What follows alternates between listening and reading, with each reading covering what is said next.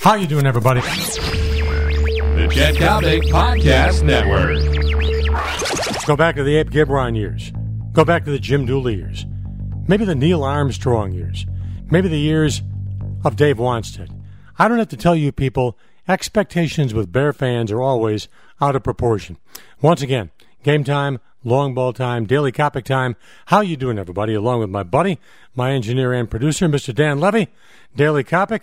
Daily Coppock brought to you by American Taxi, John Coyne's American Taxi, the suburbs' finest, suburbs' premier taxi service. All right, here's what we got to talk about. We got to talk about Brandon Marshall. He may catch a hundred balls this year from Jay Cutler.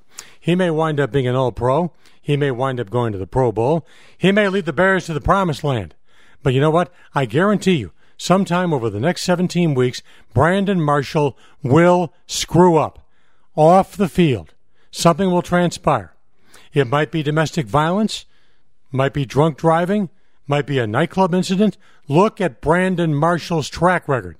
You know what? There's a reason the guy has been traded twice already with his talent at this early stage of his National Football League career.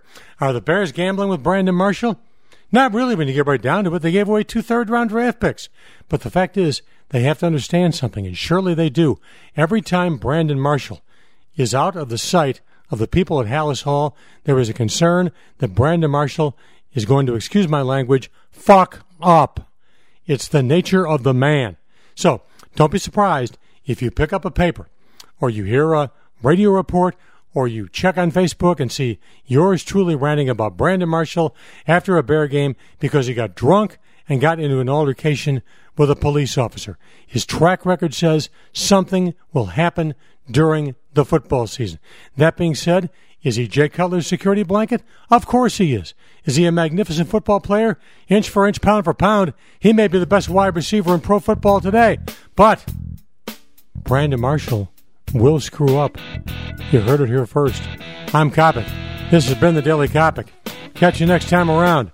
On behalf of American Taxi and John Coyne, so long, everybody.